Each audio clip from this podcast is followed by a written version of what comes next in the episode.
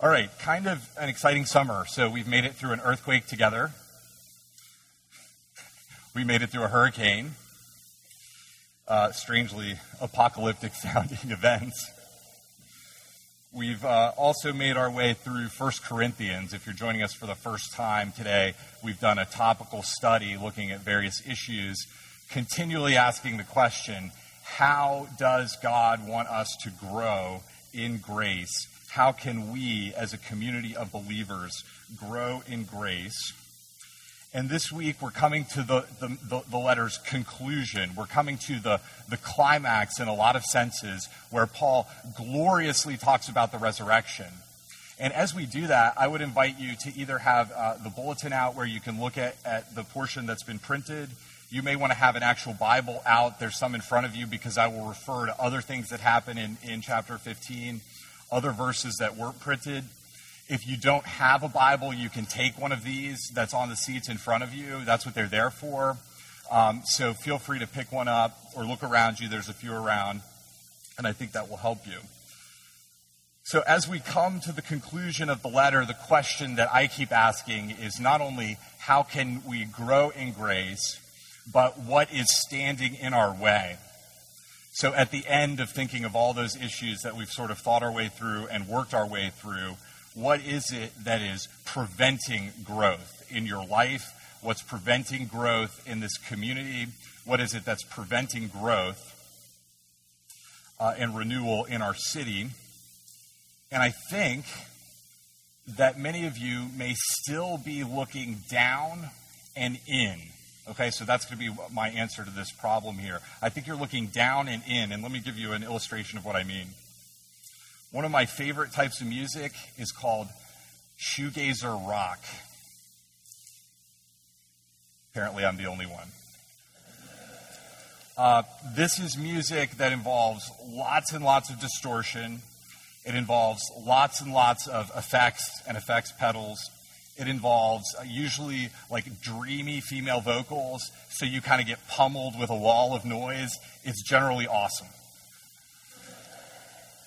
And um, the reason they call it shoegazing rock or shoegazer rock, there was actually a movement of this in the early 90s in London.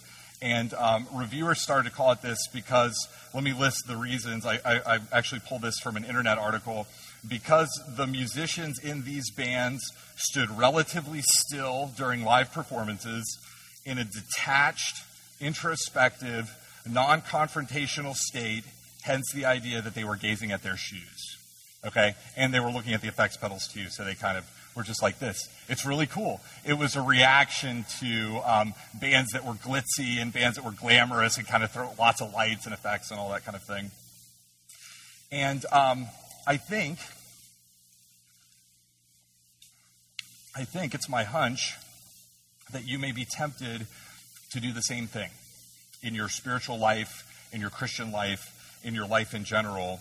And um, I think at, at Liberty, we're the kind of church that wants to say, hey, we don't want the glitz, we don't want the glamour, you know, um, churches have gotten too big. We'll look at like mega churches and think, what's going on there? And we look at like political involvement with churches and we say, hey, what's up with those candidates and those guys? And so we're in the business of kind of paring things down, I think. If I'm wrong, you guys can come talk to me about that later. But so we want to um, kind of get away from that. Get rid of the glitz and the manipulation and the superficiality, and all of that is good. I am for that.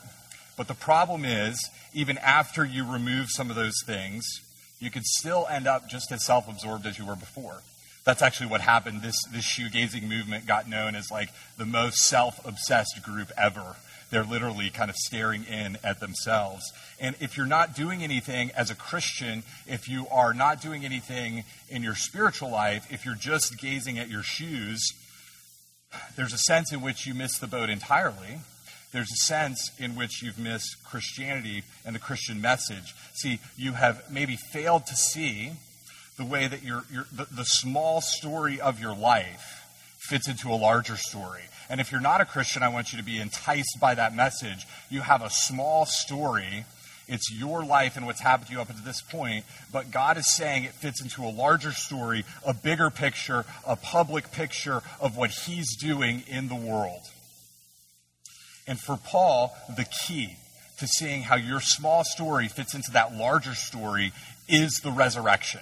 It's the cross and the resurrection, but in a particular way, it's the resurrection because the resurrection causes you to look up and to look out rather than looking down and looking in at yourself. It's the thing that raises our heads up so that we can look out. And because Christ indeed has been raised, and because you who believe in him will be raised, he invites you to find meaning and purpose in life, to look up and to look out.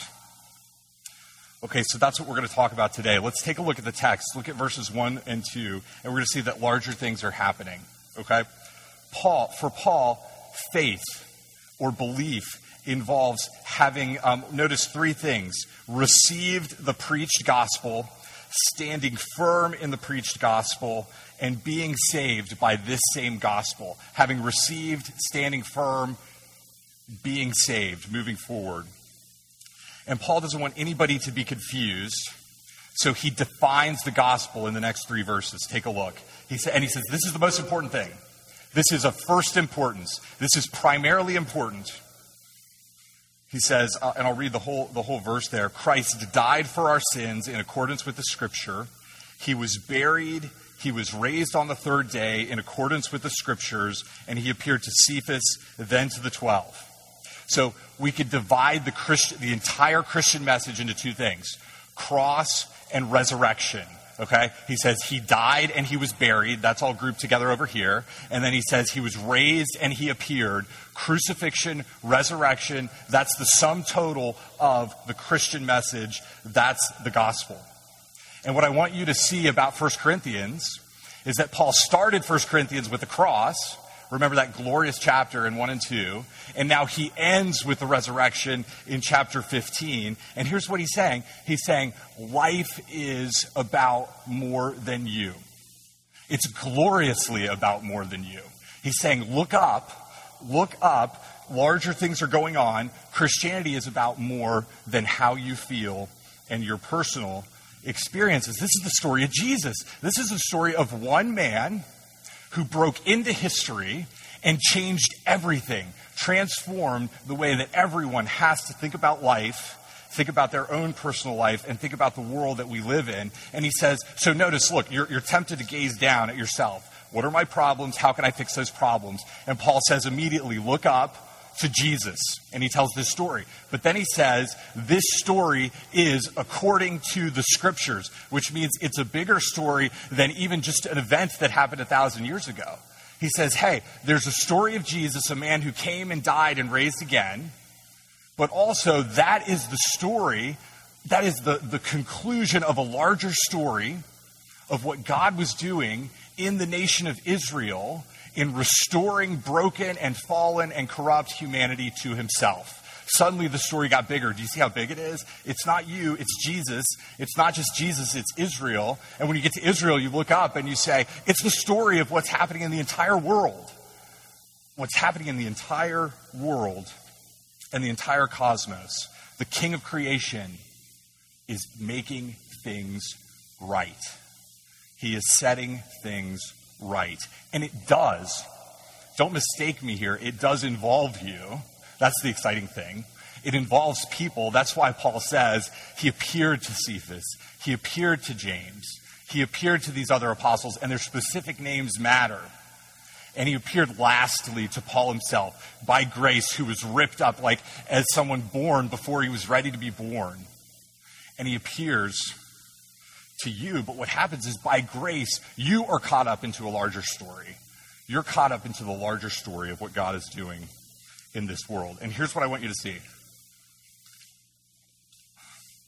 Not only that there is a larger story, but also how the resurrection pulls you out, how it causes your gaze to go up.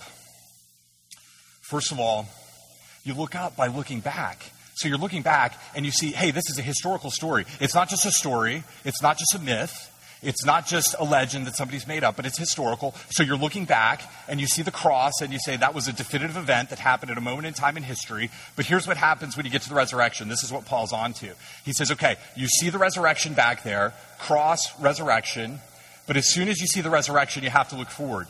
It's kind of like going to a baseball game. Like, say you're sitting uh, watching the Phillies and you're like in the nosebleed seats, the only seats that you can afford the one time I ever got to go see the Phillies was like way up here. I had a better view of the rest of Philadelphia than the game. And it is, it's, it's a nice view there. And you're watching the batter. You know what I mean? Your eyes are on the batter. You're looking back and down at the batter but you're waiting for the moment when the batter hits the ball, and then suddenly everybody's eyes jump right from the ball to where it's going. You want to see where is it going? Where is it headed? How is this thing going to end? What's the final bit that's going to happen in this story? And Paul says, when you see the historical resurrection of Jesus, that's what you have to do. There's a couple reasons why. That event is an end times event that happened early. It should have been people, you know, dead people should not be raised until the end of time, but Jesus was. So when you see him, what you see, suddenly your eyes have to go, this is something that should cause me to look forward. This is something that should cause me to look forward. You get like, it's like reading the last page in the middle of the story. You're reading the story and then you jump to the last page and you take a look at it or it's like getting a snapshot, a preview of what's going to happen at the end of the movie before it's over. And the second reason is Paul never talks about that resurrection of Jesus without talking about the people that Jesus is taking with him without talking about the resurrection of believers. Go read all of Paul's epistles. You'll never see him talk about the resurrection without immediately jumping to what's happening, what's going to happen with you. This event that uh, of Jesus raising guarantees the resurrection of those who are found in him. It guarantees the resurrection and it causes you see, see what we're doing we're looking back we're looking forward we're looking up we're looking everywhere but at ourselves and our own problems and our own crummy situation. And we're finding purpose in Him. Okay, we can already start to apply this. Many of the Corinthians, look at verse 12, they were actually denying the resurrection. Some of them were denying the resurrection. And that had caused a host of problems. They had become confused. They had become arrogant. They had become um, competitive, immoral. We've talked about a lot of those problems already. And so it's appropriate for you right now to ask yourself the question what do I believe about the resurrection? Another way to put it would be where do I stand in relation to the resurrection of Jesus Christ? What do you believe about that bodily resurrection of Jesus and the future bodily resurrection of you as a believer? Some of you, I think you can fall in one, one, three or four categories, okay? Some of you may deny the resurrection. You may be here today and think, I don't believe that. There's not a historical resurrection. There's not going to be a resurrection for, the, for, for believers. But I would ask you to consider where are you finding your hope? Are you finding your hope in this world, in this, this physical body, in a body that will end one day and turn into dust and there will be nothing else there? There will be nothing more? Are you hoping in human progress? How have we been doing on that front as a human race? Are you hoping in making a name for yourself, in a great name? Uh, lately, my kids on, on Wii have been playing, what's it called? Just Dance. Anybody played that? And yes, I dance. I do. I know it's, it's impossible to believe. And so, if you don't know, this is a game where you, it's like Guitar Hero, but you're dancing along with the people on the screen who are dancing. And one of the songs is like the old theme song, song to that show, maybe in the 80s, called Fame. Do you guys remember that? Anybody old enough to remember that? I remember it. I've dated myself a little bit. Um, and one of the lyrics is, yeah, it, I, I'd never known the lyrics until I saw them actually printed on the screen while dancing. And it says, Fame, I want to live forever. And the idea is that by becoming great, publishing this song, becoming a star, doing this dance or whatever, I can make a name that's so great that everybody's going to remember who I am. And she, she literally says, I'm going to fly to heaven. That's what I want to do. What a human, sec, you know, secular way of thinking. And here's the deal. if you think that or if you want that. What's interesting is most of us are not going to be great. Most of us are not going to make a name for ourselves. Most of you probably don't know your great grandparents' first names. Right? And your great grandkids aren't going to know your name. That's how fleeting.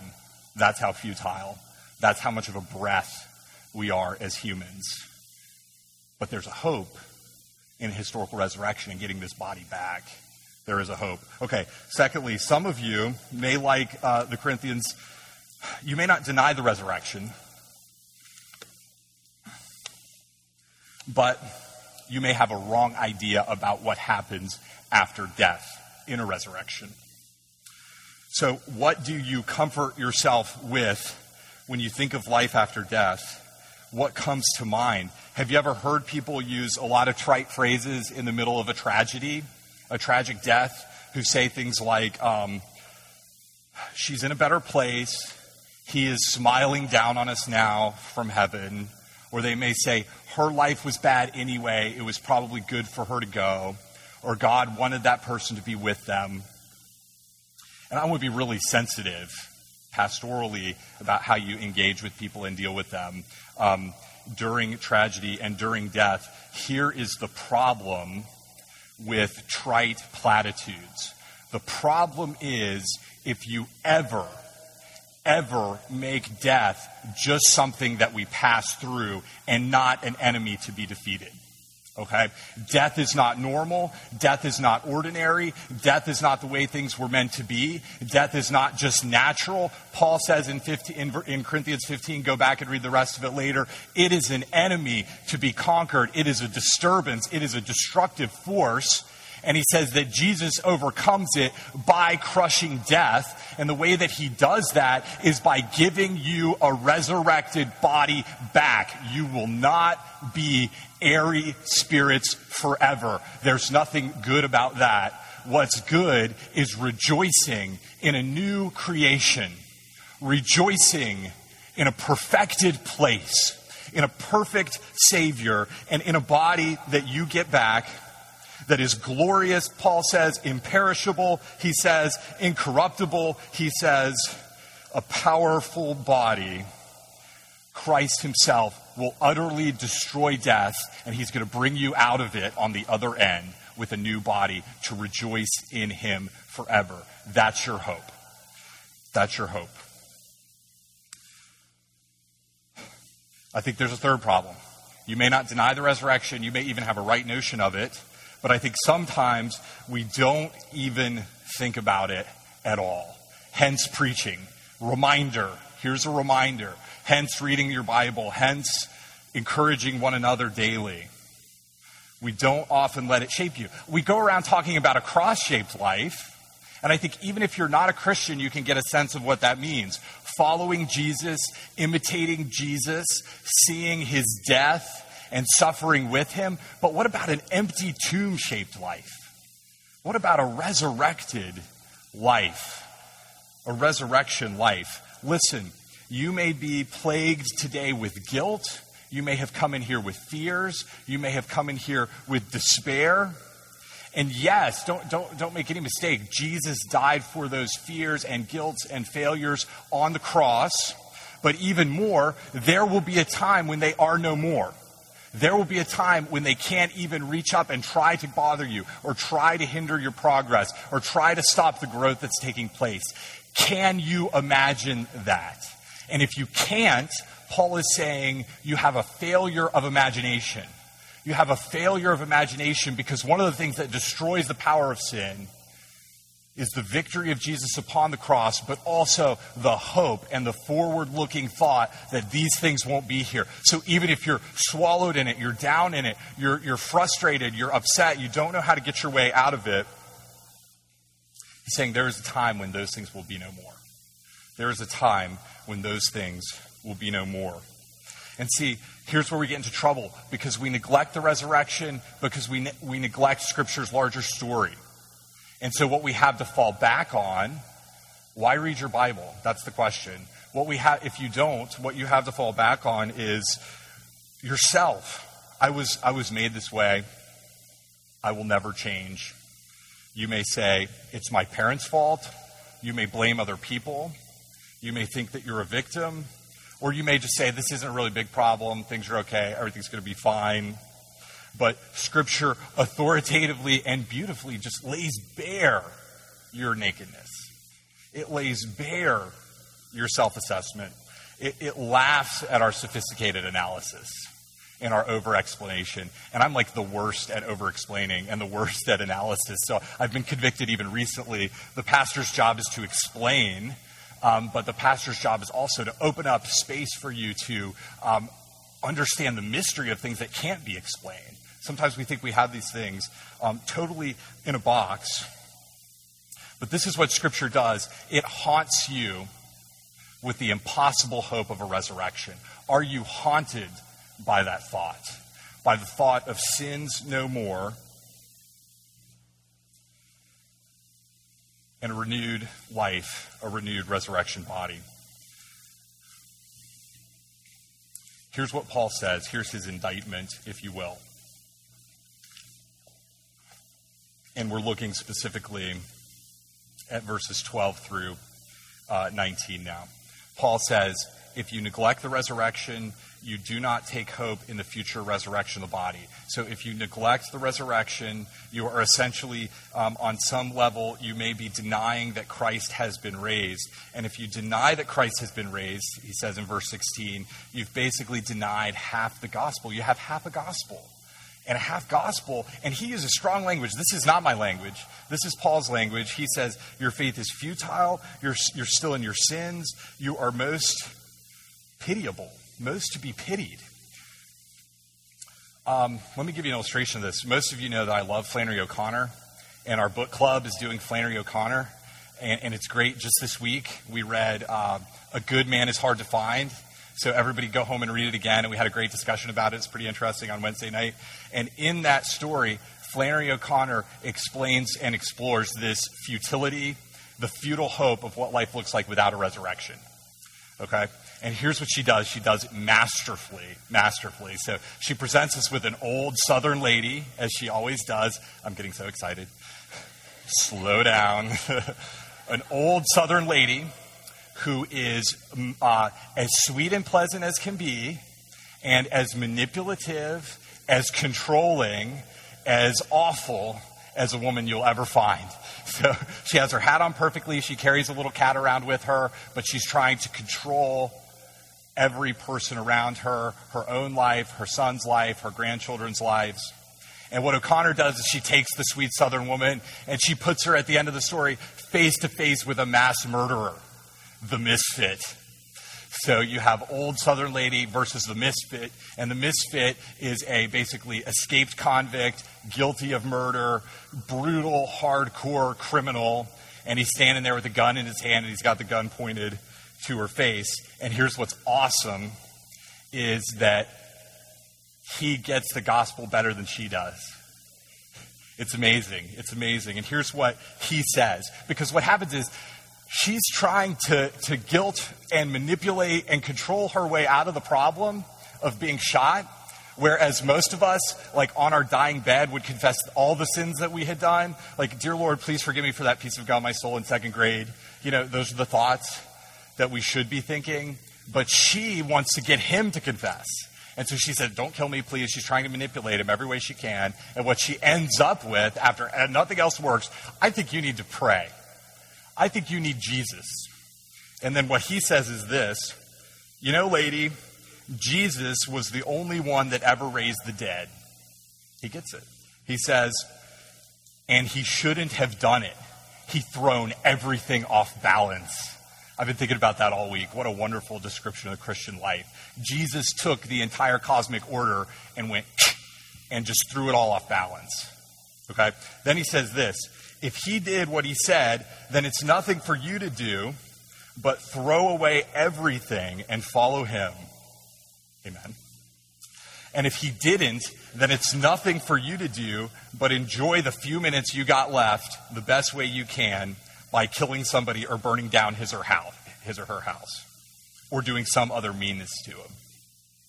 And see, the grandmother's mistake is thinking otherwise. Her mistake is thinking she can control her life she can save herself, she can pull herself up by her bootstraps with her morals and her manipulation, that things aren't really that bad. That's what she's telling herself. There's no need for grace. There's no need for faith. There's no need for Jesus. There's no need for a dynamic inbreaking. There's no need for a resurrection in her worldview. And one of the reasons I love Flannery O'Connor is the same reason I love the Apostle Paul. I think she should probably be sainted. Here's why. They both understand how bad the situation really is. Listen, guys, we talk about brokenness. We throw that word around like this person's broken, that situation's broken. But there are some situations in the human life and, and in this world that, that are beyond broken, that are, are mangled. You, could, you have to use words like wreckage to describe them. And you um, may lie awake at night ha- unsure of how to escape some lust or some temptation or some addiction and there may have been an untimely death or a marriage that was broken apart and rent asunder or some abuse that haunts you every waking second of the day. Or you may be filled with emptiness and with isolation that is unfathomable, and all you can do is say, Jesus, make it right. Jesus, make it right. Jesus, make it right. And that's what God's doing in the resurrection. He is setting things right. He's setting all of history into order. He's saying, get the big picture right. There was a, a, creation and a creator king, and then there was a fall. These humans thought they could be kings themselves, and they were totally crushed and totally destroyed. And what God has done is He's gone through a process of redeeming them back, and it ends with a resurrection First, the resurrection of Jesus, then the resurrection of all those who have been restored and all those who have been found in him. And it's also a setting in order of all of the cosmic order. What it does is it places God where he belongs as king at top and Jesus reigning over the universe on his behalf. And get this, this is the glorious part. It doesn't mean that you are left in your brokenness. It doesn't mean that you're the riffraff down there read that Bible, and what you'll see is that Jesus invites believers up on that level to reign with him forever. And who's under him? Paul says in 1 Corinthians 15 every authority, every power, every spiritual authority and every spiritual power is under his feet. And you know what he's stepping on last? Death. He is stepping on and breaking death's neck and every sin that goes, goes along with death and corresponds to it. And if you believe in him, you are right there with him, watching him break death's neck. It is no wonder that at the end of these verses, Paul says, from, I guess it's from Isaiah, Oh, death, where is your victory? Death is swallowed up in victory. Death, where is your sting? And so the question that remains is this. This is what I was convicted of this week as I was meditating on these passages. In light of that, are you willing, one application question here, are you willing to change your prayer from Lord, make this right, to Lord, use me to make these things right? Use looking up and, and out. Look up, look out. Stop looking at yourself. I mean, throw yourself face first before the Lord of creation and ask Him, use me to start setting things in order. Paul is concerned with our beliefs, but he's also concerned with our actions and with our behaviors. If you, if you read through and scan through the verses, he says, um, Yeah, after this grace picked me up, you know what that grace worked in me? Work harder than any other disciple produced. It's amazing. And later on, he says, I die every day. And then later on, he says, um, the verse that we included in the reading, Therefore, my beloved brothers, be steadfast, immovable, always abounding in the work of the Lord, knowing that in the Lord your labor is not in vain. So ask yourself, has my neglect of the resurrection made my labors vain? Look up. Look up at the resurrection. Have you quit the Christian life or quit church or quit life lately? Are you a shoegazer? Pulling back, disengaged, watching things happen. As soon as you start looking down and in, that's when the complaining starts. That's when you become a spectator rather than a participant in God's story. Look up at the cross, look up at the resurrection with imaginative hopefulness. There is waiting in the Christian life. It's all about waiting. We're in a waiting period, kind of waiting for the, the lead pastor to get here. For those of you who are new, um, I'm one of the interim pastors along with Steve Smallman, and so everyone's waiting. But two things are important while you wait. One, what are you waiting for? That's what the whole sermon has been about resurrection. We don't belong here. We're pilgrims. We're sojourners. We don't belong in this building. This building's helpful for reminding us that we're exiles and we're strangers waiting to get new bodies, waiting to get bodies back. But secondly, what do you do while you wait? What are you going to do while you wait? Don't forget while we worship. Don't forget why we have home meetings. Don't forget why we gather together to encourage one another. Don't forget why we give and why we serve. Don't miss out on your opportunity to love and shape and heal and help and restore. And that may mean renewing your commitment.